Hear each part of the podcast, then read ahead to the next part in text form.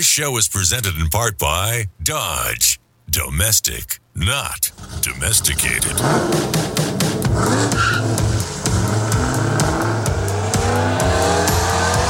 Auto news, exclusive interviews, real world test drives.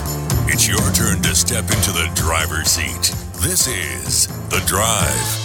Now, here's automotive expert, television and radio host, Alan Taylor. Well, I have to warn you, I am in a particularly persnickety mood today, so watch out because here comes two hours of antics.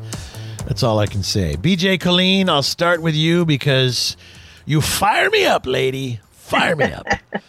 You're never persnickety, ever. I would never use that You word. know, I, I. I was telling a friend that I do believe I've been blacklisted by the automakers, and I'm okay with that. Actually, it's it's about time somebody did that. It was uh, way past due, if you want to know the truth.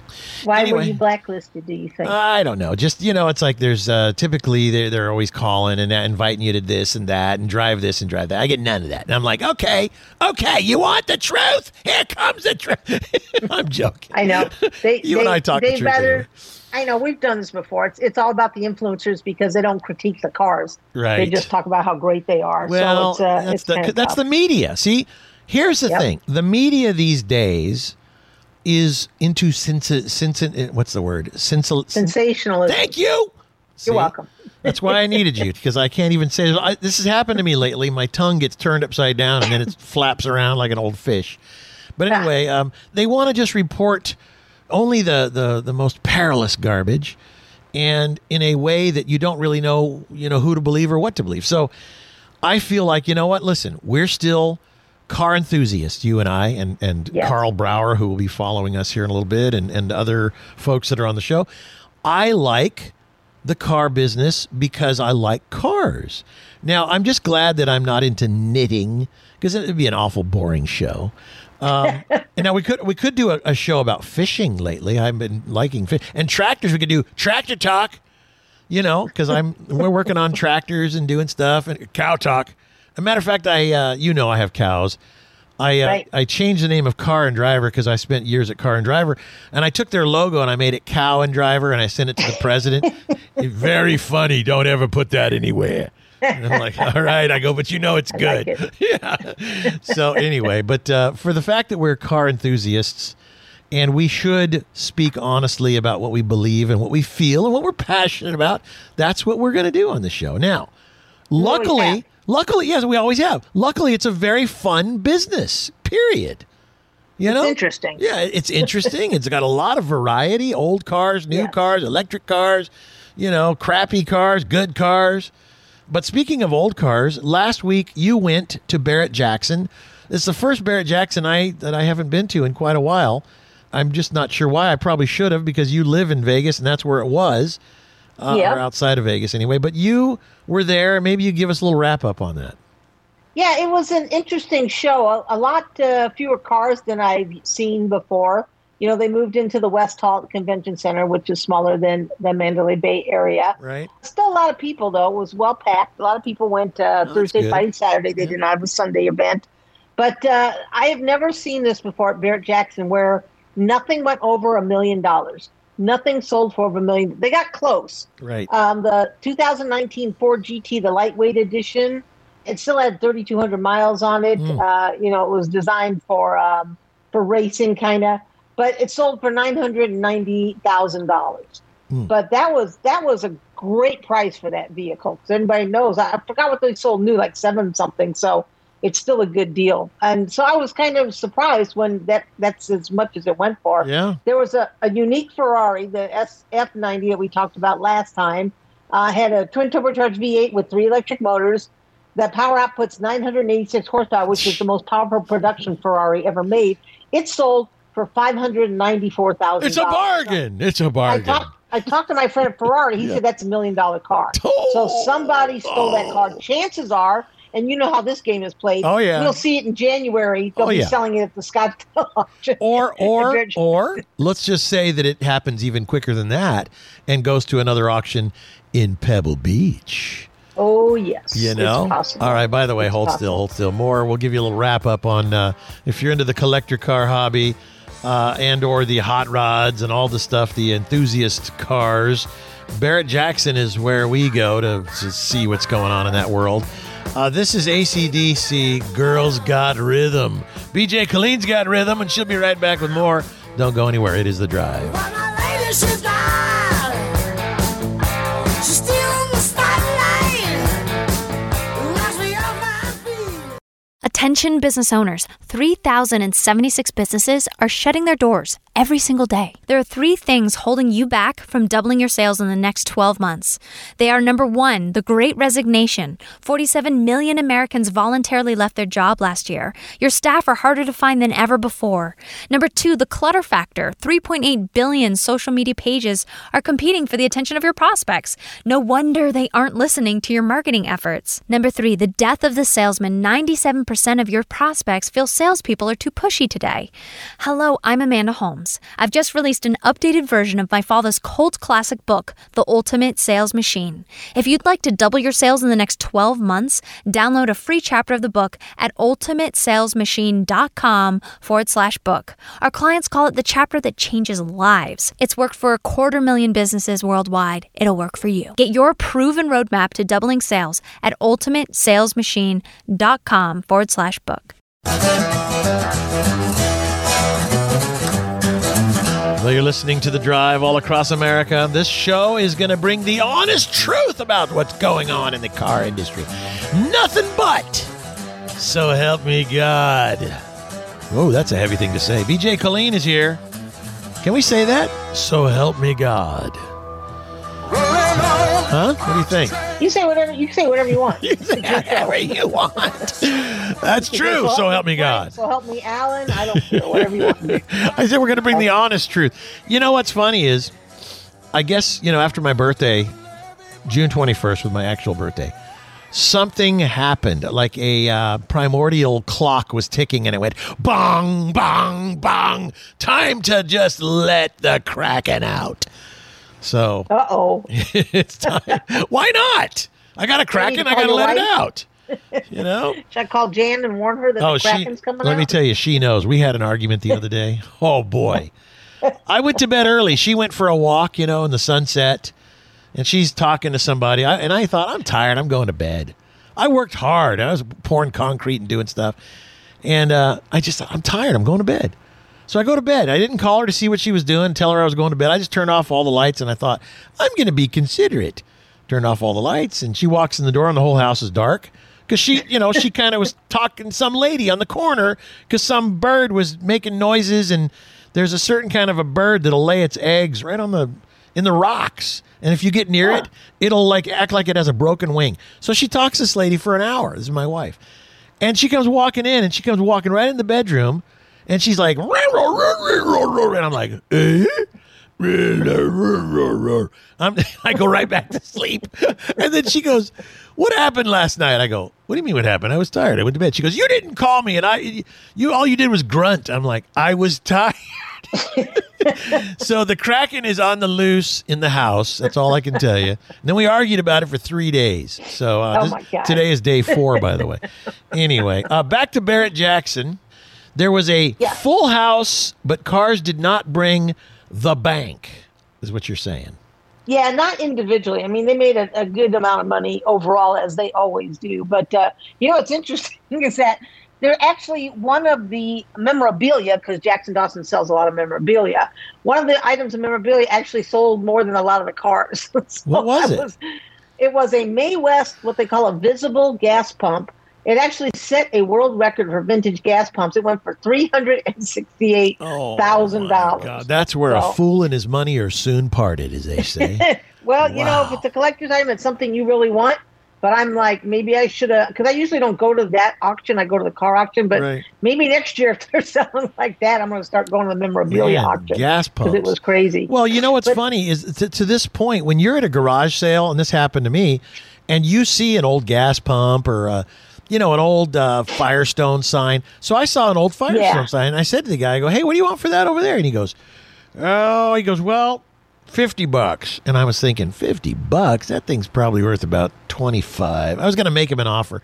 But then he goes, I got another one that's brand new, still in the box from like 1950. And I go, what? Whoa. I go, where? Show me. And he, he goes into the back, comes out, and here's this brand new one. I go, what do you want for this? He goes, eh, probably have to have a hundred. This sign is probably worth two thousand dollars. You know what I mean? So you bought it. So I bought it. It's hanging on my garage wall. So Oh, when you you, didn't resell it. when Huh. you're no, when you're in a garage sale environment, nobody knows what things are worth for the most part. If the guy was a car guy that had the garage sale, it'd be a different story. This guy happened to work at a place that had this sign, and they he just, they were going to throw it away. And I just got a phone call from a guy today, same kind of a thing. He says, "Hey, they double ordered my boxes," and he goes, "They told me just to keep them, and I don't have room for them." He goes, "Do you want them?" He goes, "Otherwise, I'm taking them to the dump." These are shipping boxes. And I go, well, how big are they? He goes, they're like, you know, 16 by 18 by 14. I go, it's like the exact size everybody pays three bucks for each. Yeah. I got a pallet of 3,000 of them for free. What am I doing with them? I got room for them. I don't know. I have room. You'll use them eventually. And the hoarder strikes again. Yes, I will sell them for a dollar a piece. I don't know. I'd spend $10,000 selling them for a $1,000. Yeah. Amazing. So anyway, Absolutely all right. Last, you got thirty seconds or about a minute Okay. to give me the last Real highlights. fast, yes. um, Nicole Kidman and Keith Urban were walking around there. Oh, and they, yeah. they hauled them up to help auction off a vehicle for charity for the American Cancer Society and Yeah. Christie House, which is another charity. They sold the, the vehicle, which was the last, the Challenger that came down from the sky when they introduced it out at the speed. at the oh yeah, no, no, the Um, de- the Demon yeah. 170. The Demon, that's right. Yeah. The 170 sold for 400. The guy turned around and gave it back to him. Made another 300 and something. So and I'll tell you what, that was that was cheap. Let me just Big tell you, cheap. they're Yeah. bringing two hundred and fifty thousand bucks. They're Yep. on on the street, and people haven't Yep. even taken delivery of them yet. That was cheap. Well, Yep, the made a lot first guy, money, though, so first guy should have kept it. He probably could have sold it in a year for a million bucks. Uh, all right, uh, living on a prayer. Here we go, Bon Jovi. Uh, bon Jovi. That's what BJ stands for. Bon Jovi Killeen here. Um, I did. Did you guys know that she that this BJ is Bon Jovi? We'll be right back.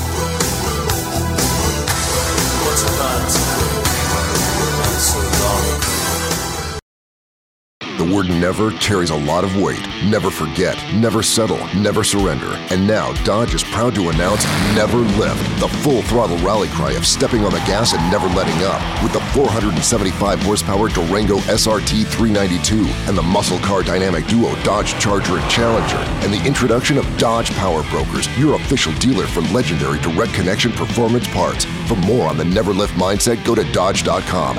Dodge is a registered trademark of FCA US LLC.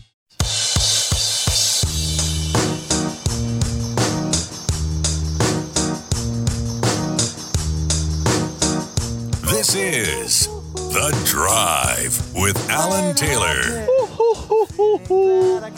Bon Jovi joining us. I mean BJ, Bon Jovi, BJ Killeen. Yep. We just figured out what the BJ stands for. That's not it, but I'll take his money. Barbara Jean. Barbara. Nope. Bar- Nope. Bar- I know it's Barb. So Yep. uh June. You don't get to. Nope. Juanita. No, it isn't. You're such a liar. No, but I tell people that. Though. so. I did get in trouble though because I told my cousin that was my middle name, and and later on I told her it wasn't. She was mad. I said why? She goes because she put it on some legal documents, you know, on the will and stuff like that. So, Too funny. so I stopped saying that now. Oh, I've learned my that's lesson. funny. That's funny. BJ and I w- both worked at uh, Motor Trend, and um, she was. What were you? Executive editor? What were you? Managing? No, no, I was a road test editor. Road test editor. That's what it was. Yes, I was in Um, charge of all the cars and car of the years and all those things. That's fun stuff. Uh, what what, uh, what news do you have for us today? Well, from the world of the absurd, our friend Elon Musk, I don't know if you heard this or not, and uh, being in Vegas, I'm happy to place bets for anybody that wants it. You know, just contact us through the Facebook page. Uh, Mark Zuckerberg, the Oh, yeah. head of Facebook, Right. and Elon Musk have decided to go head to head in a uh, cage fight. You know, I am not making this up. No, no, it's the truth. It's all over the news, and I think Yes. it, it may, it very well may be the biggest viewed thing in the history of pay per view. Period.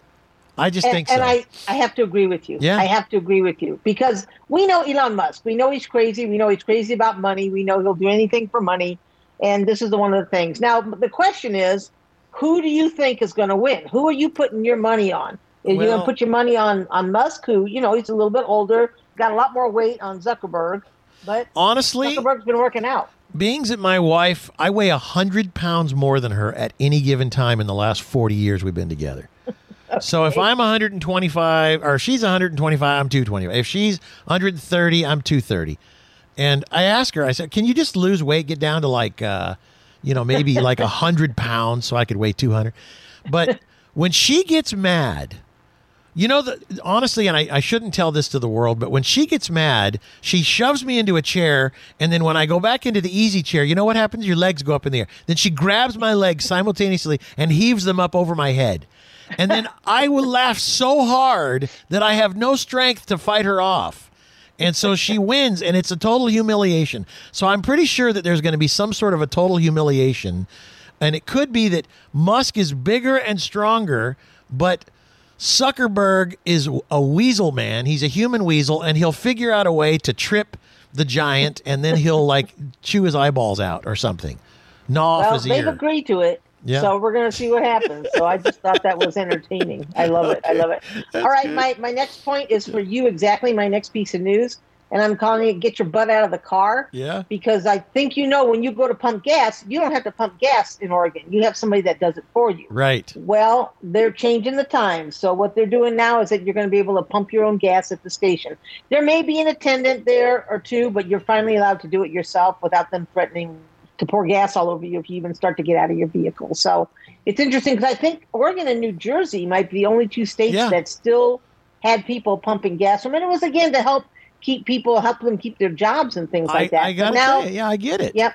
But I, I Yeah, went I went to uh, in, now the one thing you can do at gas stations, filling stations or fuel stations can opt to let trucks pump their own diesel.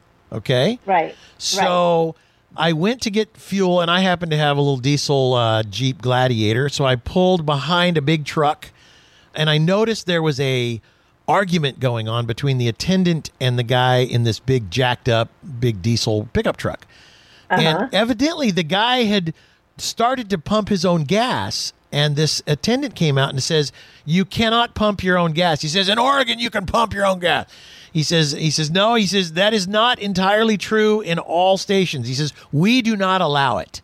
He says across the street you can pump your own gas. So I'm I'm I'm watching this thing go on, uh-huh. and I'm like, oh my god, this. And so the uh, the language I can't repeat here is a five hundred thousand dollar fine, but f bombs here and there and back and forth. So the big diesel truck the black smoke and everything, you know, was trying to soot the guy out. So I come puttering in with my little and I, I pull up there and the guy he says uh, you can't pump your own gas and i knew the guy i knew i said i know you can't pump your own gas and he says well you should tell that guy i said excuse me i said i'm not interested in your conversation get your ass over there and pump my gas the guy almost he almost fell on the ground laughing I don't use a credit card anymore. I just use my Apple Pay. So what am I going to hand my watch over to the person? You know, I never like giving my credit Ah. cards to somebody anyway. Oh, so that is I'm I'm funny. okay if you got to get your butt out of the car and pump you know, gas. I'm okay with it too. It doesn't bother me in the slightest. But I will say because in Oregon it rains a lot, and in in New Jersey Yeah. snow and weather. I mean, it's kind of nice when somebody does pump your gas. And you know what? They wash the window. It's amazing. Yes, they actually at this little shell station I go to, they every time they they squeegee my window, wash my window, and and they'll have a nice conversation with you. How's your day going? And it's really kind of nice. Something that is lost because most when you have self serve stations, BJ, you know this. There's a riffraff hanging around in the wings somewhere. Hence the reason why I have a machete right inside my door. Sometimes I carry a gun. That's right. Uh oh. That's when I'm in uh, places where you pump your own gas. Uh, anyway, uh, thank you, BJ. Thank you. I told always. you the Kraken is out. Um, I don't know what to do about it. It's it's just me. This is the real me. Sorry, not sorry. We'll be right back with Karl Brauer. Stay with us.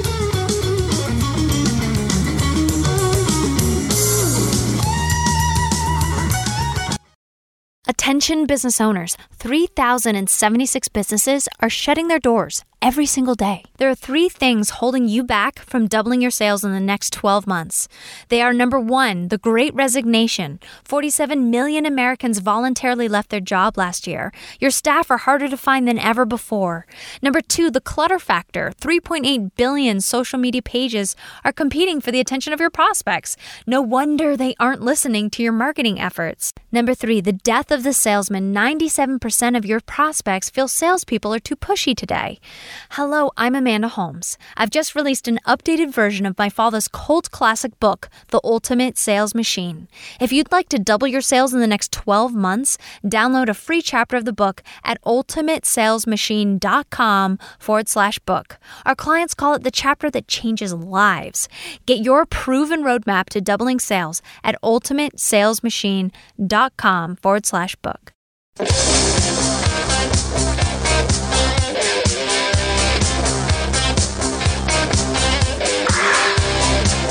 This is The Drive with Alan Taylor.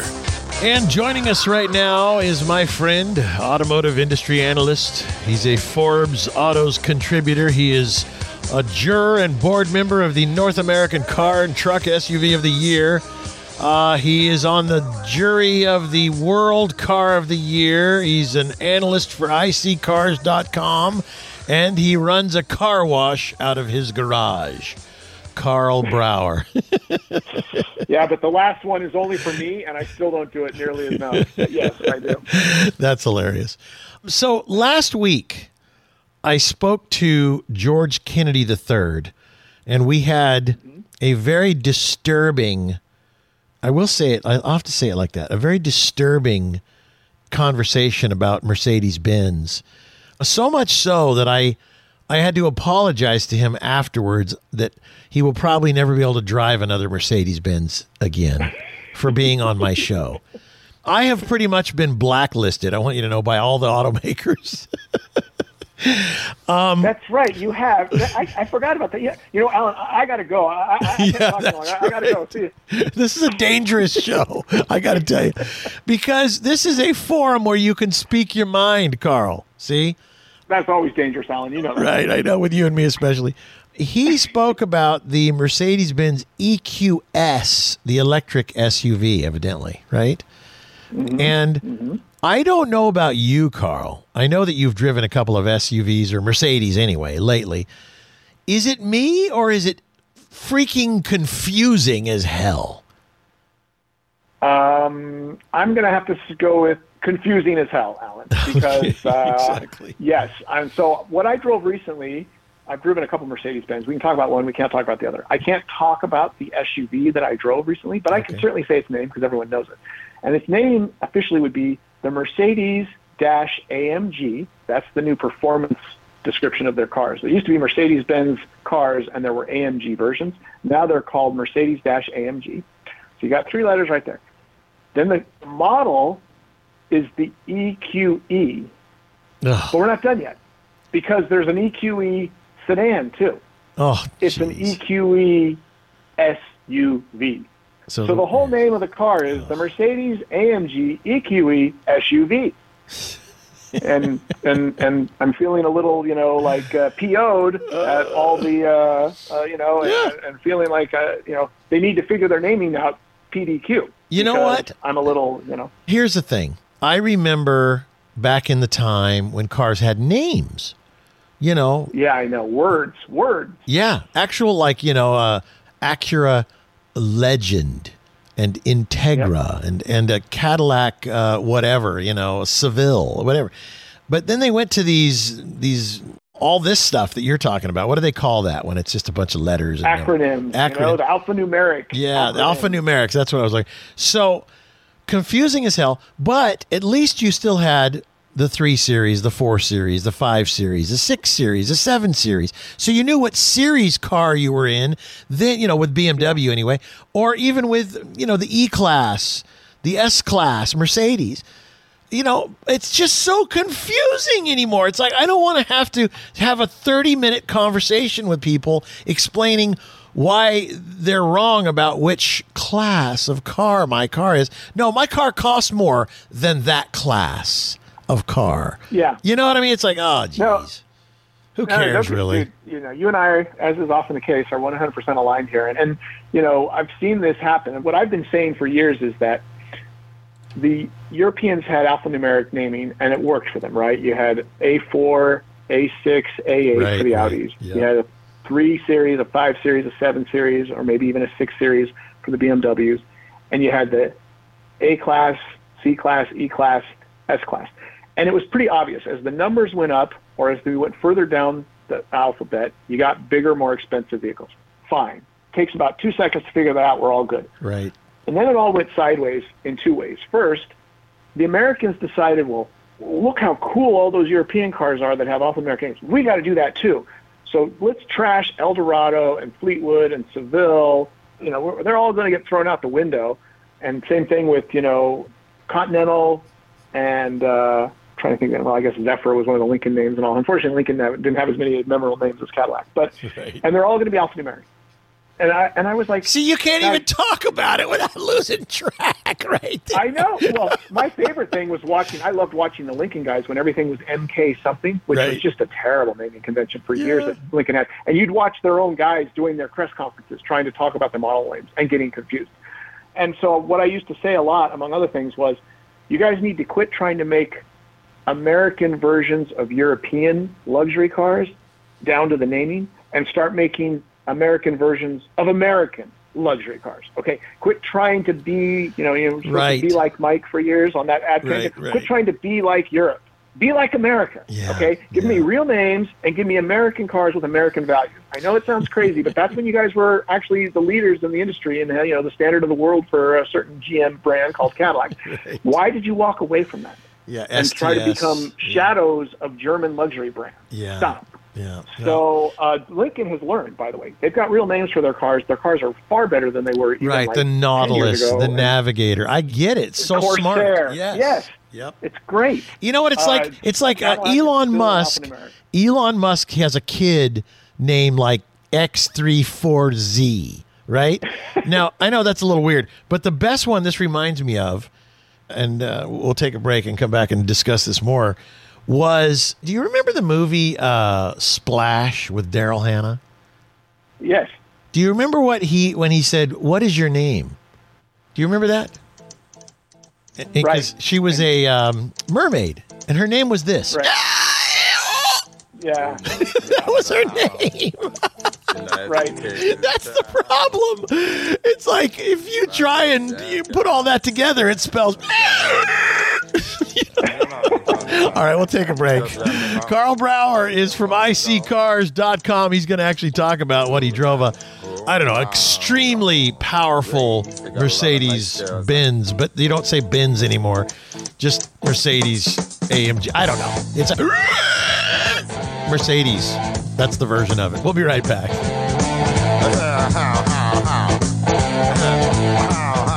This message comes from our sponsor, Subaru. In June, as part of the Subaru Loves to Care initiative, Subaru and its retailers partner with the Leukemia and Lymphoma Society and their local hospital or cancer treatment center to give warm blankets and messages of hope to cancer patients.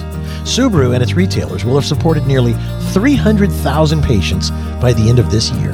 Subaru is proud to be the Leukemia and Lymphoma Society's largest automotive donor. Learn more at subaru.com/care.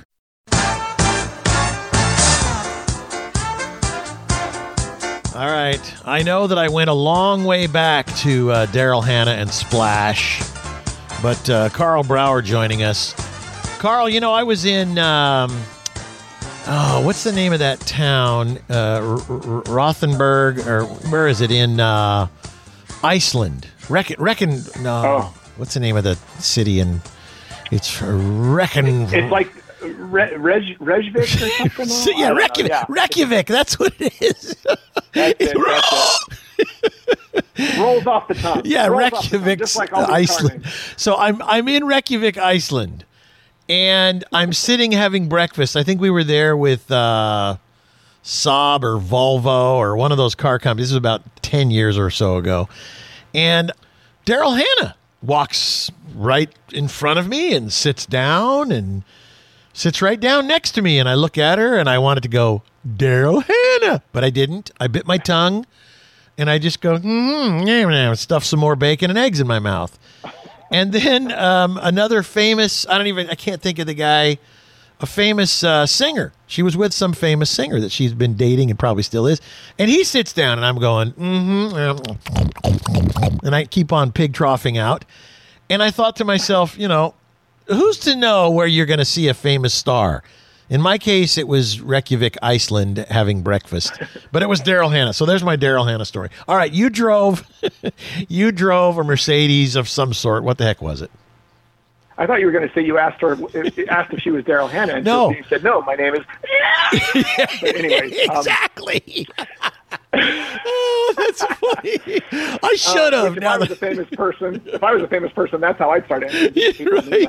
But um, oh, that's uh, good. yeah. So here's the tricky thing, right? Is that you've got this electric line of cars coming out from Mercedes-Benz, and they're using this EQ something naming. convention. Right, right. So now the idea is that it used to be the S class was the top of the line sedan. Now the EQS is the top of the line electric sedan. The E class was the mid-size next one down from the top dog one, and so now the EQE. But here's the problem, Alan. There's the EQE, but it could be the sedan I was just describing, or it could be the SUV.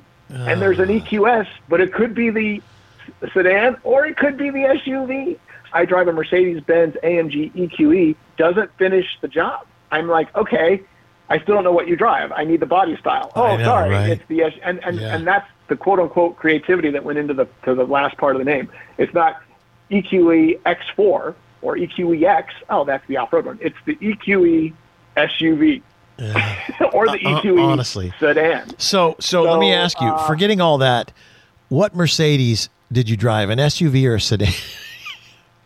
So I drove, these are all the electric cars. I drove the first electric hybrid powered, helping, you know, electric helping out the traditional internal combustion engine right. S class. Oh, so I didn't drive any of these EQ. Well, I did drive those, but I can't talk about it yet. So what I can talk about today was the most powerful S class that Mercedes has ever made, the Mercedes AMG S63E Performance. Now, that Ooh. name isn't much more uh, streamlined than these electric names you're talking about, but at least you know what they're saying, what you're saying. Right, you hear right, S63, you're pretty sure that's an S class sedan based car. Right. And E Performance probably has something to do with electricity and Well, performance. and the it is, 63 and used to fast. used to be liters, 6.3 liters. I don't know whether they even did Right. that. You know, who knows anymore? But No, it's a four-liter twin-turbo V8. see that internal doesn't combustion component. it doesn't So, even yeah, make so any would- sense. So it'd have to be the S40 or S4 I know, I know. But, but you know, Oh. S4.0. But it's the S63 AMG, and it's. I'll tell you,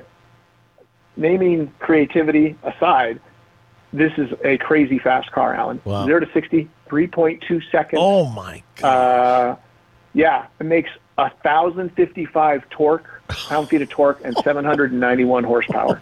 So it's the most powerful S class they have ever made. They are using a 188 horsepower electric motor mounted at the back of the car, plus a I think it's a 13 kilowatt hour battery pack. And what's really cool, Alan, is there's two speeds. There's a two-speed transmission attached to the motor that then drives the rear wheels, plus the nine-speed automatic that drives the front wheels.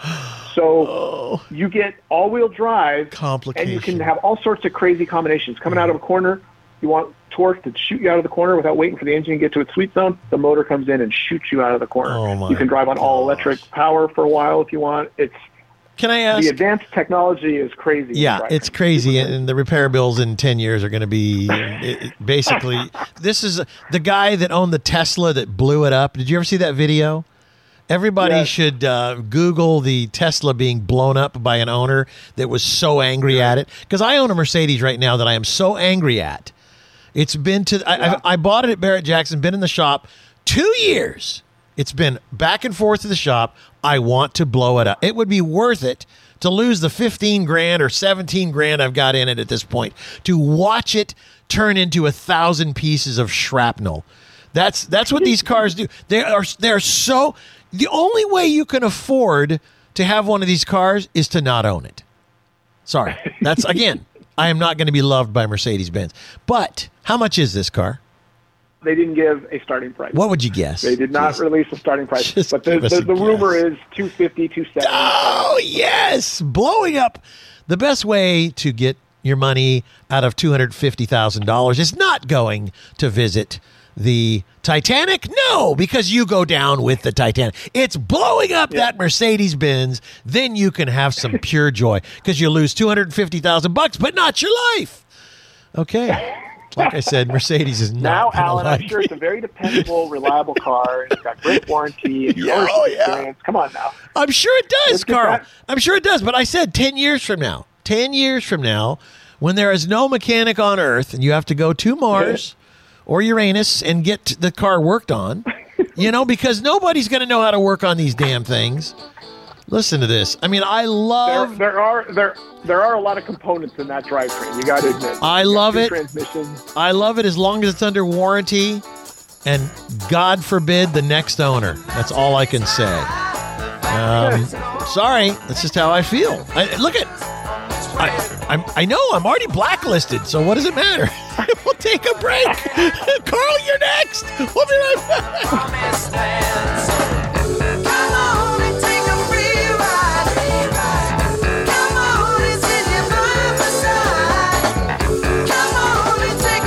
Stay tuned. There's more of The Drive with Alan Taylor.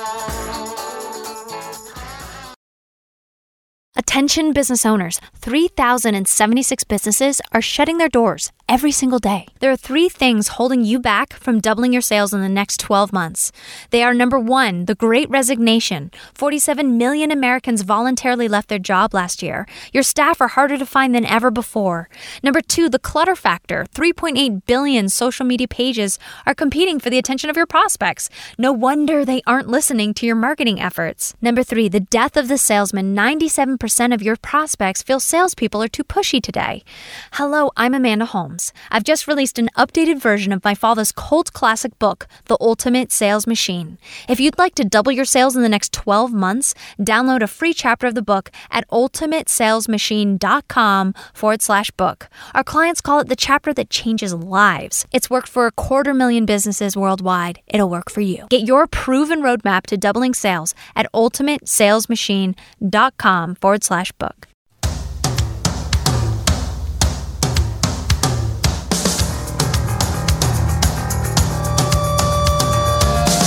Welcome back to The Drive. Now, here's your host, Alan Taylor. Welcome back to The Drive. Here's your host. Wow! Yeah, that's from uh, Daryl Hannah from Splash. That was her name. And so I'm going to change my name. Um, welcome back. I'm your host. Wow! Uh, and Karl Brauer joining us. you are going to be blacklisted from everything after being on my show. Golly. Consider yourself Hey, lucky. I just talked about how dependable and reliable those cars are. You're the one who made them sound like they're not going to work. No, I'm just saying, listen, everybody knows. Everybody knows that these really highfalutin, expensive, very complicated, high engineered cars are kind of a nightmare. And a good example is the Maserati biturbo. Remember back in the day, back in the, the Oh, yeah. what was it, 83, 80s. 84? Yeah. Yeah. And I remember 40 years going, yeah, I remember going to a wrecking yard and there was a perfectly beautiful Maserati biturbo in there that needed uh, turbos or something. I needed something. And I was like, what is going on with that? A theft recovery? And they're like, no, it's totaled because you have to like, you know, spend $20,000 fixing it and the car's only worth 12. And I was like, well, what do you want for it? He goes, $4,500. I went, well, I'm going to pull that damn engine out and put a nice V8 Chevy in it. I didn't. but I tell you what, I was very, very, very tempted because it was a beautiful machine. But that's the, the what happens when they run so far ahead. But now, see, I have heard a rumor, and you may be able to even weigh in on this, that General Motors is spending like a billion dollars on the new diesel engine plant for their new automotive diesel engines. Have you heard anything about that? That's true because surprise, surprise, Alan, it's almost like the automakers have some kind of a I don't know, contingency. Is that the word? Yeah. Contingency idea that they might need to have a backup plan. Yeah, Just in, right, just right. in case. Yep. We're not all being driven around by batteries in the next 10 years. yeah. Just in case. You know, listen, I, and I think the electric car thing is really, it's kind of cool, okay? But not, it's like going to a steakhouse. Remember the, uh, how do I say this carefully and professionally? Seinfeld had a show about the soup Nazi. Remember the soup Nazi? Yeah. Well, at this point, Yeah. the car Nazi people are shoving electric cars down our throat. And it's it's like I, I don't want to I just don't want to I don't want to drink the soup. I'm sorry. Anyway, all right. Enough about that. You wanted Well, to talk about I, I love no, real quick. I love that you said that because we just did a study at iSeeCars looking at the cities that are adopting electric vehicles Yeah. the fastest or not. And guess what? Three of the slowest fasting states in the last five years have been to adopt electric vehicles. Good California, of course. Oregon, and Washington. and everyone's like, but those are the West most Coast. active. No, Yeah. They have, by the way, those are the three with the highest percentage in their mix of electric cars. So what does that mean, Alan? Yep. If you've got the highest percentage mix of electric cars and you're growing the slowest, what do you take away from that, Alan? Yeah, well, people don't want them. They're not. They're That not there's yeah. there's a threshold. There's a resistance level. Once you get past a certain level, and it's somewhere between six and ten percent of the market share for EVs in any given state, yes. it stops going up Yep. because it's almost like all the people who are interested in driving electric cars have got one, and nobody else wants one. All right, you got two hmm. minutes. I know you want to talk about the 50th anniversary of American Graffiti. I don't know why. What the heck is going on with that? Well, so this is probably the most influential movie on me, at least in terms of uh, uh, who I am and who I became. Uh, American Graffiti, uh, most people hopefully know, George Lucas's first real movie. Oh, I yeah, he had a know little that. project, THX, and all that. But this was his first super successful movie. It's considered one of the most profitable movies ever in the history of Hollywood, given how much was spent and how much it has made. And it launched a lot of people's careers. But I love it because the main character, one of the main characters in there, John Milner, who was like the cool stud with the fast car, the fastest car in the valley, was really who I think had a large influence on who I am and who I became. Because you know, I always wonder how I got out of my teens alive at getting a 440 powered GTX at 15 years old and six months, right after I got my driver's permit, and I still Oh. didn't die. and I know now, in retrospect, the reason I didn't die is because Milner was one of my heroes, and he was not just the fastest car in the valley; he was like the wisest car in the valley. No, he didn't do Ah. stupid things. Right. He drove that car in a responsible way, and he never crashed it. And that's who I.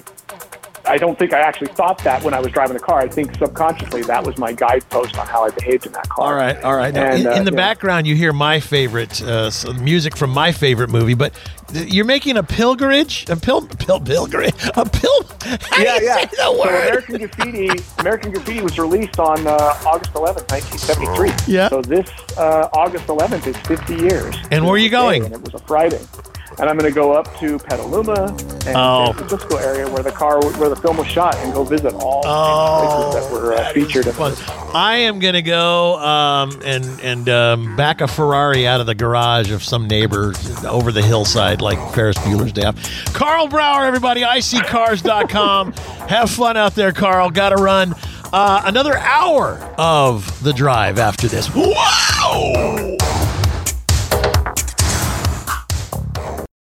The word never carries a lot of weight. Never forget, never settle, never surrender. And now Dodge is proud to announce Never Lift, the full throttle rally cry of stepping on the gas and never letting up. With the 475 horsepower Durango SRT 392 and the muscle car dynamic duo Dodge Charger and Challenger, and the introduction of Dodge Power Brokers, your official dealer for legendary direct connection performance parts. For more on the Never Lift mindset, go to Dodge.com. Dodge is a registered trademark of FCA US LLC. This show is presented in part by Dodge. Domestic, not domesticated.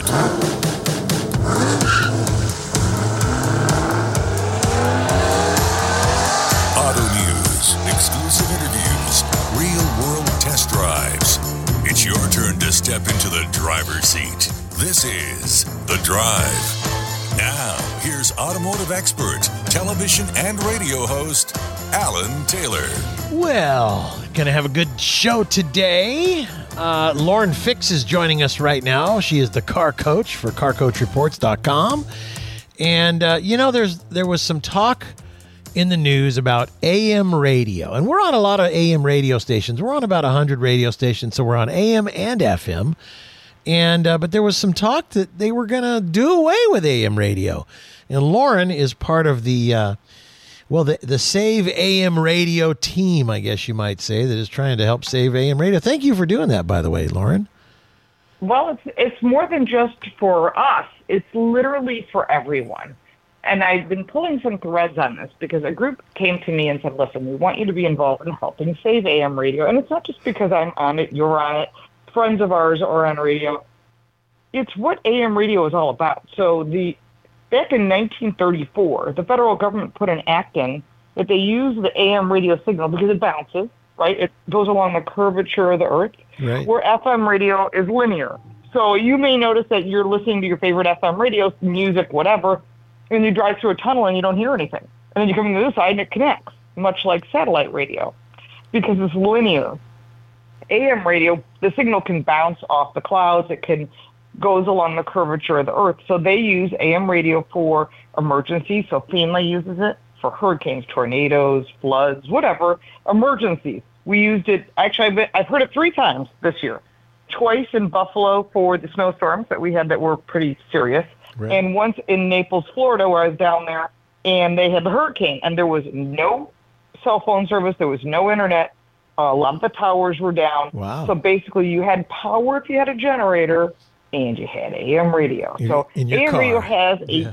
purpose, but it goes further because when you think about AM radio, so when you build a car in North America, you build a pickup truck or you build a cool Dodge Challenger, whatever it might be, that same vehicle is sold in Canada. Of course, it's in kilometers. It's also sold in Mexico. So North America pretty much uses the same vehicle. So if you eliminate something like AM radio or something simple like a button or a knob, that's the same thing is true for all of North America. So you live way north. I talked to a guy who's a storm chaser. It's a very cool job. I would not want that job. But he chases storms, not just for the Weather Channel, but for everyone. And he happens to live in Saskatchewan, mm. which is like Calgary, way north. Right. And I said to the guy, I said, hey, listen, you know, what do you guys do when there's a storm coming? I said, what do you listen to? You listen to satellite? He goes, oh, there's no satellite. He goes, the winds from the tornado with the clouds going. He goes, you wouldn't even get a signal. He said, the only thing you can get is ham radio, CB radio, and AM radio. That's it. He goes, don't even bother with FM. He goes, because it gets totally wiped out. Mm. I said, that's really interesting. I said, so what about internet? I said, you're way up in Saskatchewan. He goes, well, internet's expensive and it's spotty. He goes, we listen to AM radio to get our news. I said, so if there was no AM radio, what would happen? He goes, we would kind of be screwed. And the same thing is true with friends I spoke with that live in Mexico and Central America. I started, I've been doing a lot of investigation to find out, do you want to listen to news, sports, and there's a lot of sports. Everyone loves their sports, the weather, traffic, what's going on in your local community. You listen to AM radio. So if they take that away, it hurts. It hurts a lot of people, not just in small cities, but like New York. If you want, if you like, my girlfriend's Cuban and she loves her Cuban soap operas, Right. but she only can hear them on AM radio. I mean, that's one person, Right. But it's all good till they say one person dies, right? That's the, always the thing with the federal government. Until we lose one life. So the House subcommittee has put down a law called Saving AM Radio, AM Radio for Every Vehicle Act. We got it on the House floor, but we did notice right away that BMW, Porsche, Audi, Volvo, and a few of the German brands have removed AM radio already as we speak today. So if you have a German car and you decide to listen to AM radio, you want to listen to Alan Taylor, you can't. That's not cool. We want to hear you, Alan. yeah, right. Well, AM radio used to rule the world. Oh, that's the song did. too. You know, it's. we can't help Ah, good song. Good, good.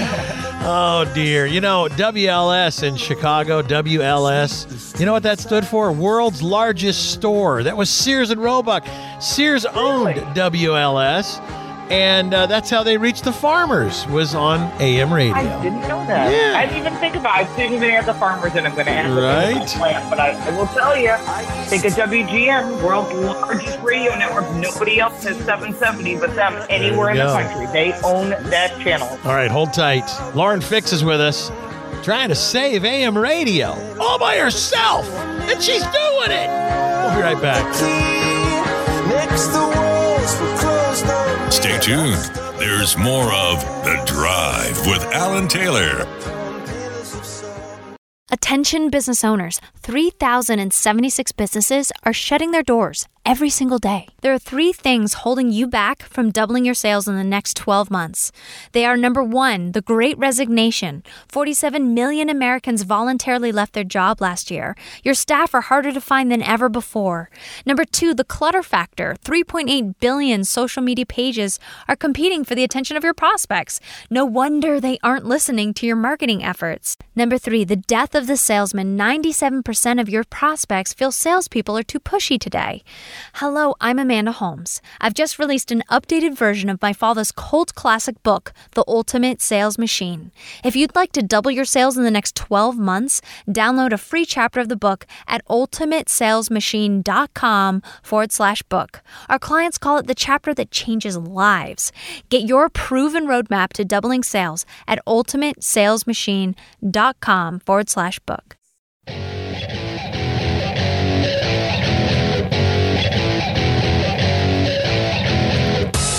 Well, you're listening to The Drive all across America. I'm Alan Taylor. Thanks for joining us, talking about cars, the car hobby, the car business, what's new in the uh, world of the automobile and the pickup truck and the SUV and the electric car and whatever else there is. Lauren Fix is with us, carcoachreports.com on the web. Lauren, is it the uh, is it political? You think this whole AM thing, or is it car makers, or who's, You know who's what? doing this? You'll be shocked. So I do what's called pulling a thread. My husband says always follow the money, and he's right. So I followed the money. It's not politics. It's the car manufacturers. The car manufacturers don't want AM radio because it's free. They hmm. don't want FM radio because it's free. Hmm. So you'll notice that some car manufacturers are pulling Apple CarPlay and Android Auto Wow. because they want you on a subscription plan. Oh, this is what it's Uh, about. Okay. Yeah. So Yeah. you remember BMW said, "Oh, you want heated seats? You got the button. Right. Did you pay for the subscription?" And now we're finding that Audi is charging for certain climate control features. Mercedes is charging for horsepower increases. And then we also found out that today 10 million global subscribers to Hyundai. It's billions of dollars in money, and they're not about to give you free radio if you don't want to pay. Right. You're going to pay. Yeah. Isn't that crazy?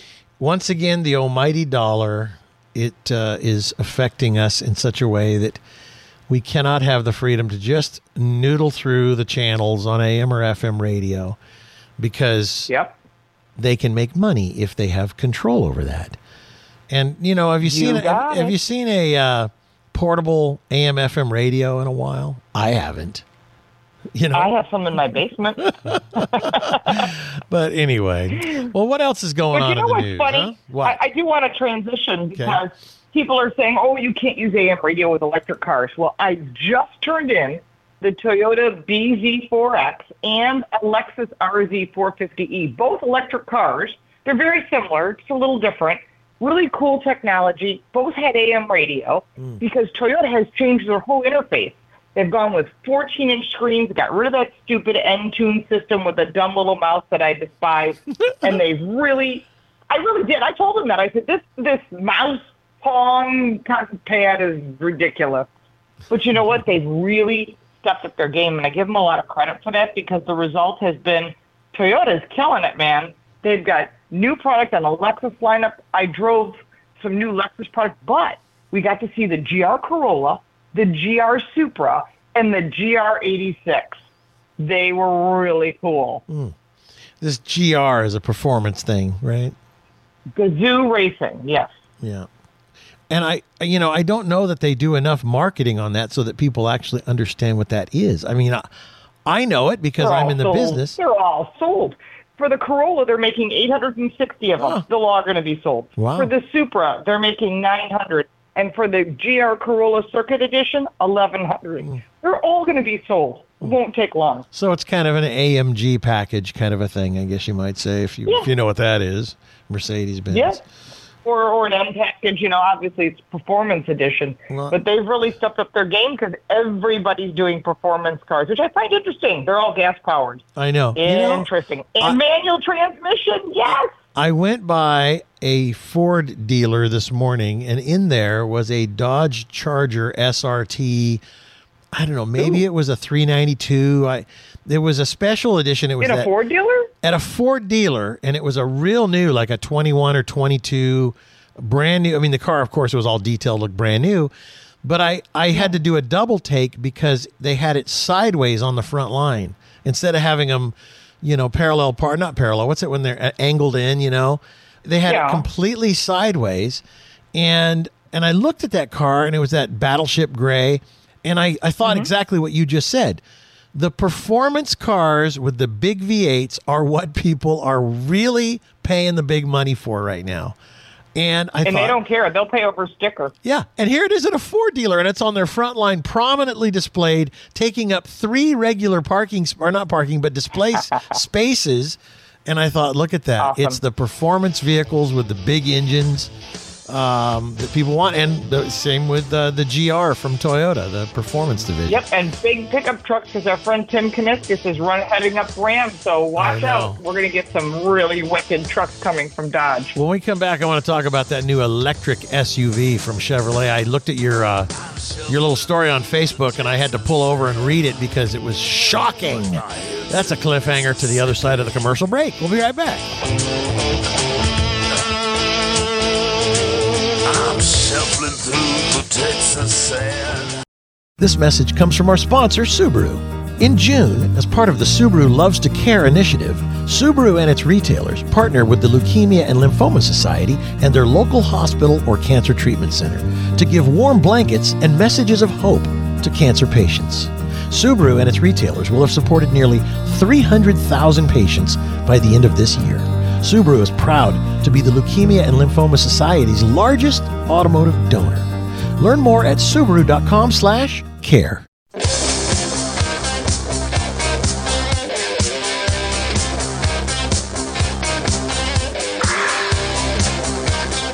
Welcome back to The Drive. Now, here's your host, Alan Taylor. And our show is brought to you in part by the Subaru Outback. What is it? The Wilderness Edition. Check it out at uh, subaru.com slash wilderness. Lauren Fix is joining us, thecarcoachreports.com. You can find her on Twitter uh, at Lauren Fix, Instagram, hashtag carcoachreports, and uh, of course, laurenfix.com also, but uh, carcoachreports.com. Uh, Lauren, I was looking at uh, Facebook, and you and I are both friends with uh, Mark Reuss, who's the president of General Motors. And he's, He's not going to be happy with me. no, I thought it's like so funny. So he puts a picture of the new General Motors electric pickup truck. It's like I think it's a Silverado, right? So it's a Chevrolet. Hmm. And he says, "Here it is, the best truck ever." And you know, these are he I think his Facebook page is is really just people he knows, you know. I don't think he's it's not like a public thing, I don't think. But anyway, and and I you know, I liked it. I thought that's a good-looking truck. It's a good-looking truck. So I hit thumbs up. It's a good looking truck. Right? It looks a little like a Lordstown, but it's a good looking truck. No, it's better looking than a Lordstown, but it it All right, I'll give you that. it is a little better looking than Lordstown. But uh, so then I scroll on from there. It's like I scroll on, and what do I see? The GM electric Silverado, the forty thousand dollar GM Silverado is dead, and I'm like, what? Yeah. And it's I not my article. It actually comes from Inside EVs. So believe so so wait a minute. So let's explain. So the forty thousand dollar version is dead, but that's because the truck is a whole lot more than forty thousand dollars. And so I guess that means that originally they said they were going to build an electric Silverado and it was going to start out at forty thousand bucks, and it starts out more into the, in the fifties, sixties, and seventies, and up to a. It hundred. seventy-four Yeah, yeah, but I, I was seeing. I think it was in your article. Now I then I had to go and do all this research and look at up that they're going to make one that will start in the fifties. Is that right? Well, we haven't seen that. Promises, promises. Ah, there you but go. Still, you know, we hear this every day. You and I have been doing this for I our know. whole entire life. Yep. We constantly, oh, we're going to get this for you for X amount of money. You know, and then you look at the Chevy, the Silverado, which is a good-looking truck. Yeah. I love it in the blue, by the way, versus the one. Are you talking about the, The the electric the electric Silverado or just the Silverado? The the electric, well, I like them both in when it comes in the in the blue, but the white electric Silverado almost looks like a stormtrooper. Yeah, yeah, So I personally, I personally like the blue, but that's I like blue trucks. But anyway, if you're looking for the one that's already in production, it starts at seventy nine thousand eight hundred dollars, which is twice what they Oh. promised. yeah. Then there's a Silverado EV3 WT, which starts at seventy four eight, and if you want the Silverado RST, the one that everybody wants is coming in the fall, one hundred and six. 895 basically 107,000 plus your favorite dealer's markup. Yeah, right. If you can find one. You know yeah. they're going to mark it up. Sure. You can't get them. Yeah. And then, you know, if you just wait a year, the price will come down and you can get one. But everybody wants, you know, they, they have FOMO, fear of missing out. And so they Yep. want to be the first one on the block with that thing. And but you know what? I just think it's unwise to rush out and spend all the big money like that. And so I would say it's not what I would do. So I would wait. Yes. let them sort out the issues. I think that's the biggest thing. I mean, it's like Elon Musk and this Cybertruck. We still haven't seen what this thing's really going to look like. All kinds of promises, but let's. It's not going to be a forty thousand dollar truck either. Even though Elon's running around saying it's going to be a forty thousand dollar truck, it's not. Yeah. It's not going to look like that. It's not going to be shiny, stainless, because that would be damaging to other people. Because the National Highway Traffic Safety Administration does not allow for shiny vehicles like that, like chromed vehicles, hmm. because the reflection would blind oncoming traffic, blind pedestrians, blind the driver. It'd be, it'd be really dumb. Yeah. And all these flat sides probably won't come into production. I think it'll look a lot different when it finally shows up. Yeah. It may be even uglier than it appears initially when it shows up. we shall see. It could look like a triangle Well, with I. I will say that because most all of the um, big heavy duty diesel trucks, you know, the Ford F 250s and 350s with diesels and four wheel drive and all that, they're 75, 85, 95,000 bucks. oh, a hundred. That- yeah, I that's have, so I have a what it- one-ton dually. It was a hundred grand. My son-in-law just bought a Yeah. Ram truck, three-quarter ton, really nice with the the super extended cab. So it's like a four doors with the extended cab on the back. Right. Really, what do they call it? The mega cab. Right. Really nice truck. I mean, like super impressive diesel and everything. He can use his work truck. That thing was over a hundred grand. Wow. I mean, Yeah. you want a truck with all the goodies, you're going to pay for it, Yeah. and especially if you want towing capacity. Yep. Well, all I can say is that uh, they probably figured, well, when we first started this journey, we thought we could do this for forty thousand bucks, and the reality is we're not selling as many cars. We don't make as much on cars anyway. The cash cow is a pickup truck, so let's just. Unfortunately, go back on our word a little bit, and that's what they did because they do not have a. I don't think they have any options. They don't have any options. No. They're kind of caught in a situation. You know, you made the promises, and now you have to just like pretend it didn't. I, well, we kind of said sort of. Yeah. Well, like when you tell your kids you're going for ice cream and it didn't work. right. I will say uh, the one that uh, our friend Mark Reuss showed, a white Silverado electric truck, uh, beautiful. I thought it was a beautiful truck. Would I buy Yeah, it one? looks good. I, I would not buy one. I just no. It doesn't fit my lifestyle. If I'm towing race cars, Yep. it- it- I might be get 50 miles and I'd be in trouble. Lauren Fix can be found at carcoachreports.com. You can find her at all the different uh, social media sites. Just look her up, Lauren Fix. Thank you, Lauren. Thank you. All right, we'll be back with more of The Drive. Do not go anywhere.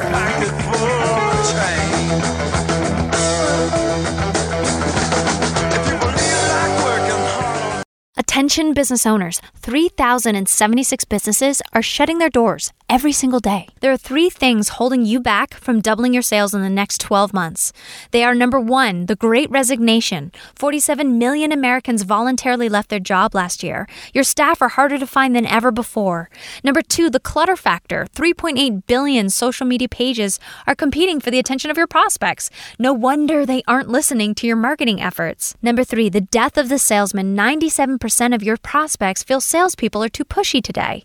Hello, I'm Amanda Holmes. Homes. I've just released an updated version of my father's cult classic book, The Ultimate Sales Machine. If you'd like to double your sales in the next 12 months, download a free chapter of the book at ultimatesalesmachine.com forward slash book. Our clients call it the chapter that changes lives. It's worked for a quarter million businesses worldwide. It'll work for you. Get your proven roadmap to doubling sales at ultimatesalesmachine.com forward slash book.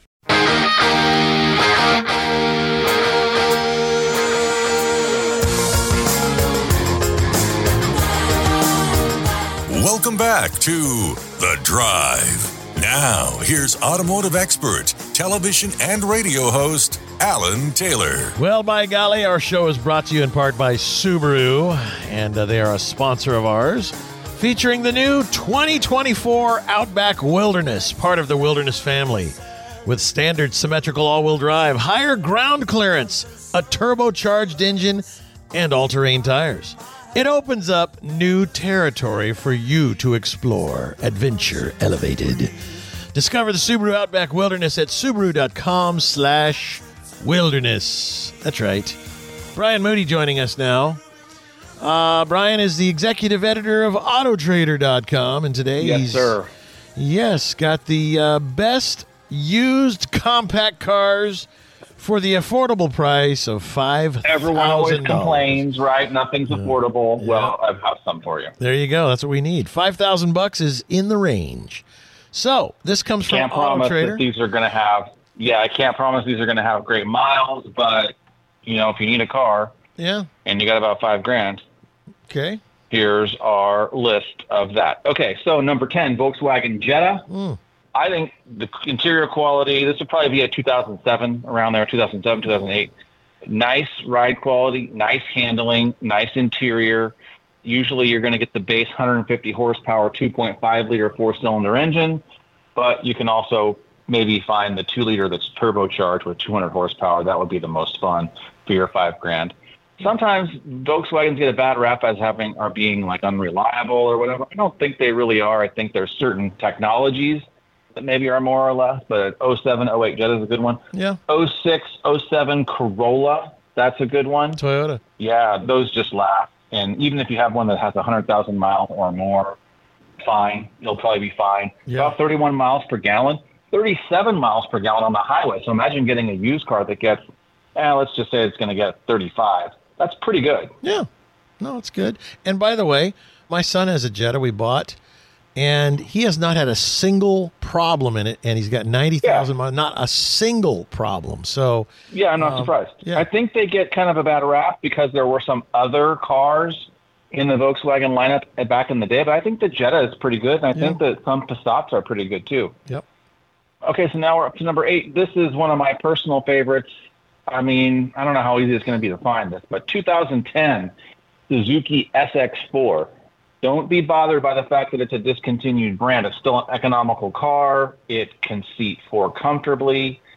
2010 to 2013 should be about five to six grand. wow. This next one, listen, it's on the list, is what I can say about this one. The 2007 Saturn Ion.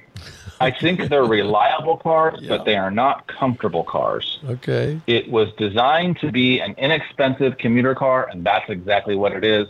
Time hasn't been kind to the Saturn Ion, but it is spacious inside, and it is affordable. So if you need something that's going to last, that might be a good. Way You know, my birthday was the other day, and they said time hasn't. What did you say? Time hasn't been nice. Time hasn't been kind, to the Kind. Saturn Ion. it hasn't been kind to me either. anyway, con- continue on. Uh, then we have the Nissan Sentra. So you probably for about five grand, you'd be getting around a 2008. Maybe you could sneak up to a 2009. Uh, look for the SE-R trim, which Right. in this generation of car wasn't really high performance. It was just a nice looking car. Um, 140 horsepower, four cylinder engine. Most of them are going to have automatic transmissions. Nice, comfortable cabin, that kind of stuff.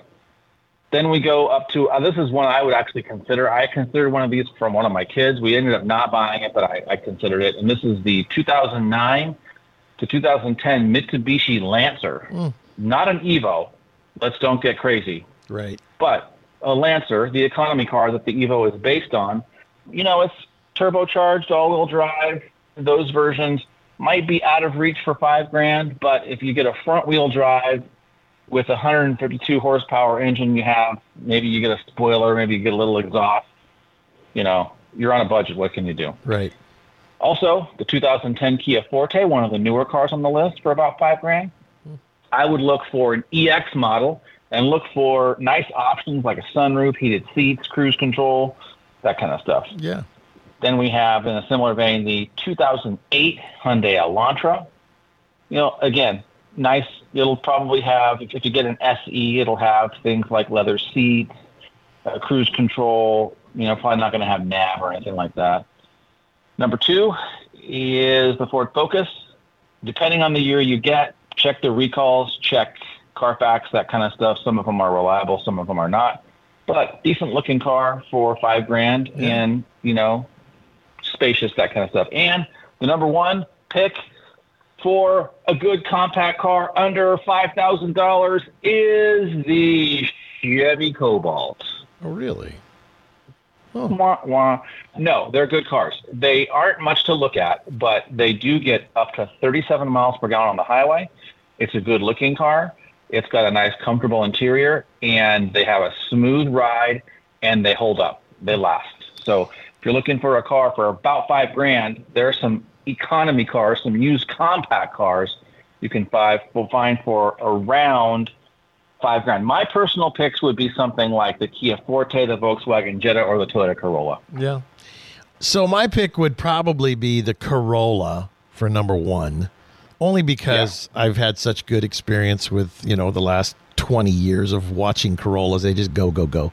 The odd thing is the next one would be if I had to place these in order of, of my own personal order. I realize Auto Trader has their order, but Sentra, the Nissan Sentra, just a really good little car. Yeah. Um, perhaps next, believe it or not, this may shock you. The Lancer, the Mitsubishi Lancer. I don't know why. I actually like those. Yeah, there, I, I think maybe this is going to sound weird, and it's probably the same exact reason for the Corolla and the Sentra. The type of buyer that bought these cars knew were looking to get from point A to point B. They were not looking for fancy schmancy looking, you know, Corolla Yeah. fancy schmancy Sentra. Even though, like you said, they did make some fancy ones, and the Lancer they made an Evo, which I ended up buying an Yeah. Evo, and they're awesome machines. Yeah. the Evo was just the you know the hot rodded version, all wheel drive Lancer. But Right. you know the the owners, the original owners, would have been, you know, uh, maybe a nurse or a. Uh, just a person, you know, a kid going to school that the parents bought him this reliable car. You know, I don't know. It, it just there's an Yeah, interesting I twist. Yeah. So I, I'm trying I to think think, who, the what the Jetta- owners are like. Yeah, go ahead. I would not go buying any of these cars if you show up to look at it or see pictures online and it's like lowered with a big exhaust Yeah, leave spoiler. that alone. I think I'd probably just skip that. And on the list, I think the Jetta is one of those ones that I like, but I want it to be stock. And I think the Jetta is one that might be more prone to that kind of stuff. Maybe the Lancer too, because a lot of people are going to be like, "My just is good as an Evo." Oh no, it's not, buddy. Uh, no, it's not. No, it's not. uh, I decided to play this song because there's a little hope that you can still get a nice car, a decent car, I like. for five grand. Um, so autotrader.com best used impact im, impact import car for under five or around five grand. All right, hang tight. Brian's got more to talk about here. Uh, believe it or not, he says inventory at all time high. What does that mean to us? He'll tell us on the other side. It's the drive. Here comes the sun. Here comes the sun. The word never carries a lot of weight. Never forget, never settle, never surrender. And now Dodge is proud to announce Never Lift, the full throttle rally cry of stepping on the gas and never letting up. With the 475 horsepower Durango SRT 392 and the muscle car dynamic duo Dodge Charger and Challenger, and the introduction of Dodge Power Brokers, your official dealer for legendary direct connection performance parts. For more on the Never Lift mindset, go to Dodge.com. Dodge is a registered trademark of FCA US LLC.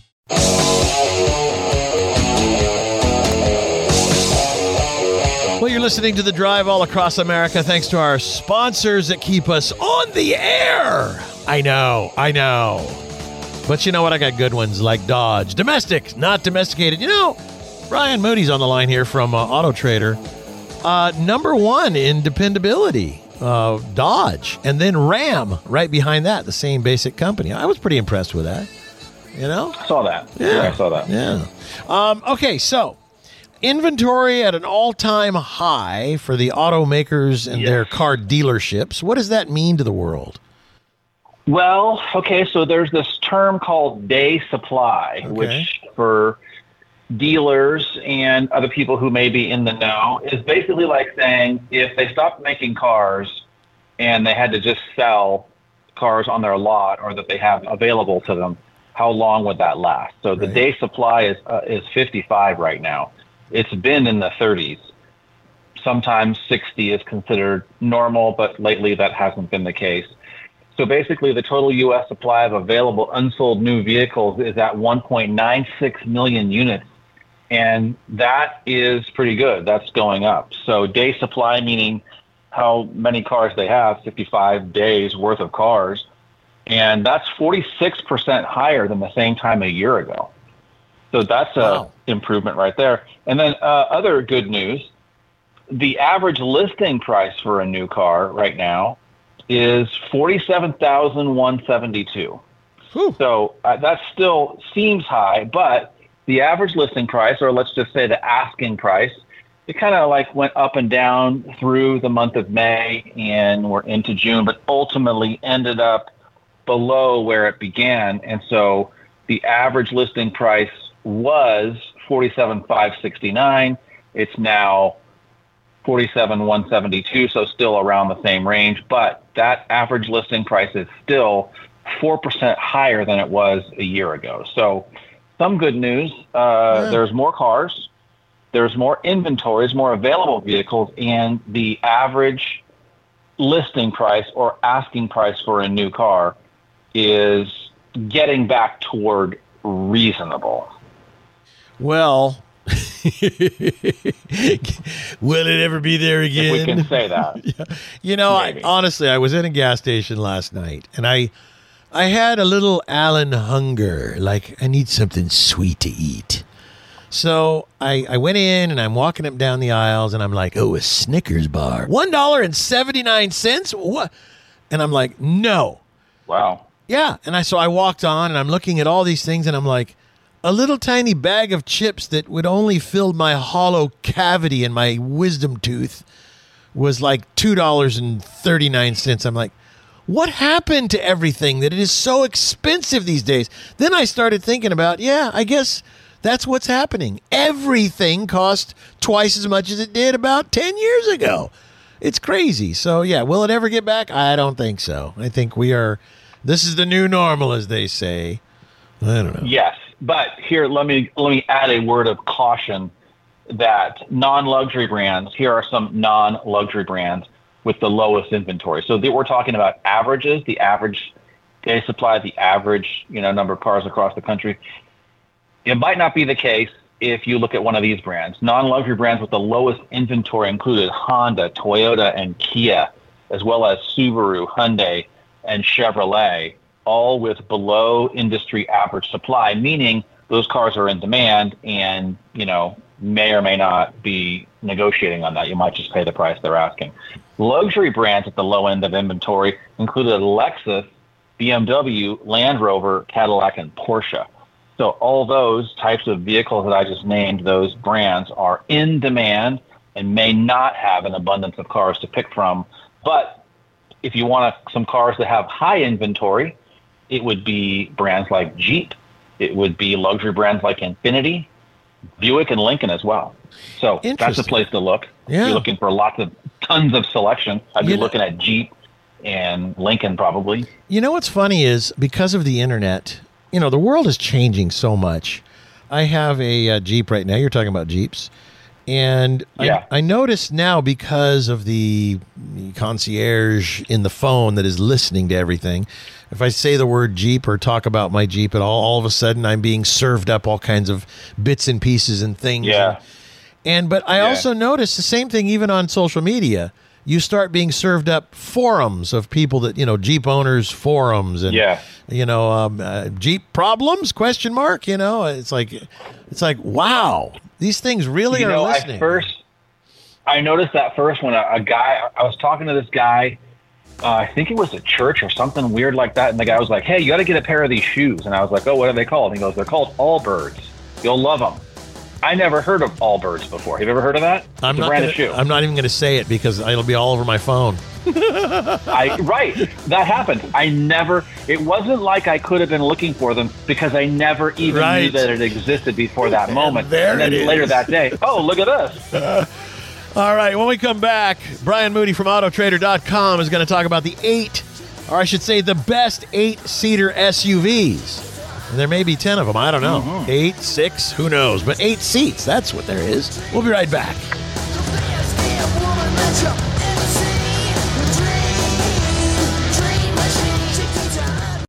Attention business owners 3,076 businesses are shutting their doors every single day. There are three things holding you back from doubling your sales in the next 12 months.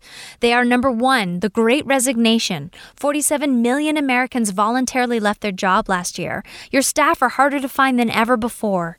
Number two, the clutter factor. 3.8 billion social media pages are competing for the attention of your prospects. No wonder they aren't listening to your marketing efforts. Number three, the death of the salesman. 97% of your prospects feel salespeople are too pushy today. Hello, I'm Amanda Holmes. I've just released an updated version of my father's cult classic book, The Ultimate Sales Machine. If you'd like to double your sales in the next 12 months, download a free chapter of the book at ultimatesalesmachine.com forward slash book. Our clients call it the chapter that changes lives. Get your proven roadmap to doubling sales at ultimatesalesmachine.com forward slash book.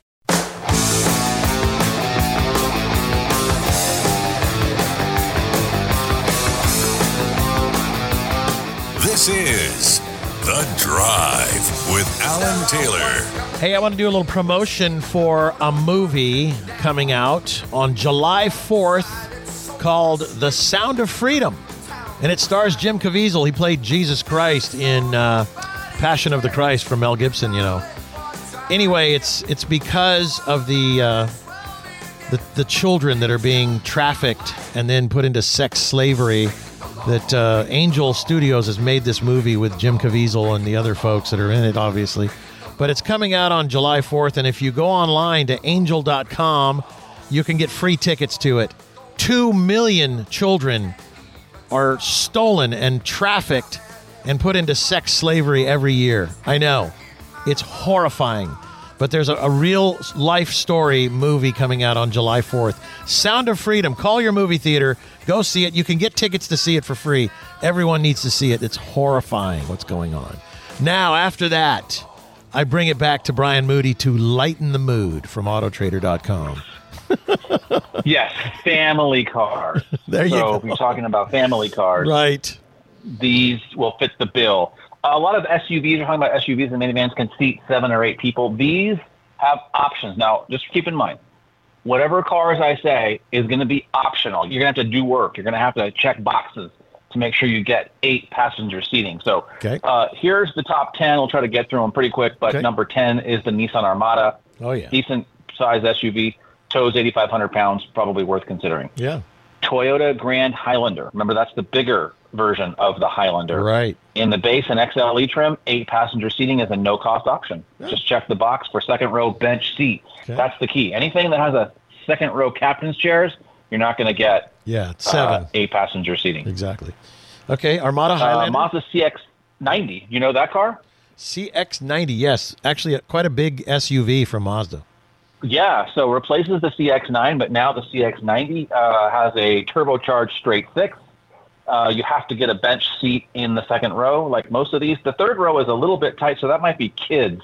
Three kids, three adults in the middle, two adults in the front. Okay. Then we have the Honda Pilot, Oh, all new for 2023. Gets an exterior upgrade, some new technology, and eight passenger seating can be had from the LX base model. okay. So that's worth considering. Excellent. Uh, Hyundai Palisade also available on higher tier models.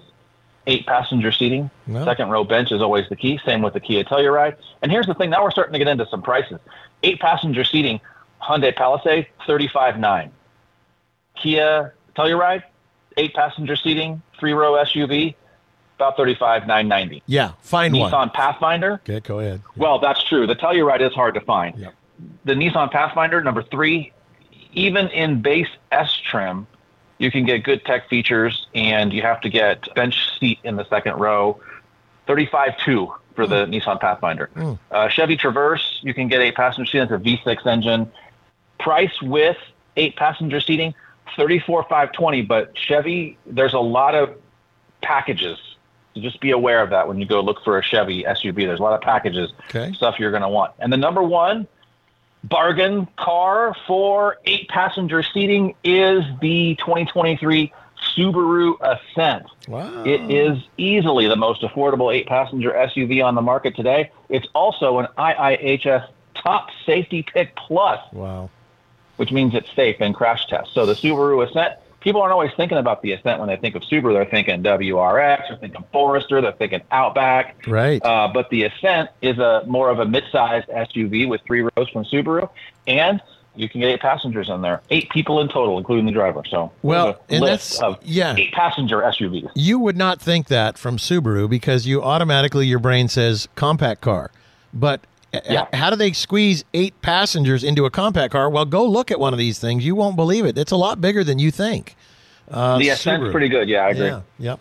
And we're happy to have them as a sponsor, so it's nice to see. All right, so all of this is available, which was the best used compact cars for around five grand. It's at autotrader.com. Yes. And uh, best eight seater SUVs. You just heard the list also at autotrader.com. And uh, Brian Moody, thank you so much for uh, doing that. I was telling some of my early Auto Trader stories as I used to buy the centerfold. I just thought I was sexy buying the centerfold. that's that's going back 25, 30 years, uh, maybe 35 years. Anyway, Autotrader.com now, a massive website, lots of information. We thank them for partnering with us on this radio show. Brian Moody, executive editor. Thank you, brother. Yep, thank you. You sexy thing. All right, that's it for me. I tried to not be near as rambunctious in the second hour, but uh, anyway, we'll see you next week, same time, same channel. This is The Drive. I feel so in love, oh baby. What can I do? I've been thinking about you. This message comes from our sponsor, Subaru. In June, as part of the Subaru Loves to Care initiative, Subaru and its retailers partner with the Leukemia and Lymphoma Society and their local hospital or cancer treatment center to give warm blankets and messages of hope to cancer patients. Subaru and its retailers will have supported nearly 300,000 patients by the end of this year. Subaru is proud to be the Leukemia and Lymphoma Society's largest automotive donor. Learn more at subaru.com/care.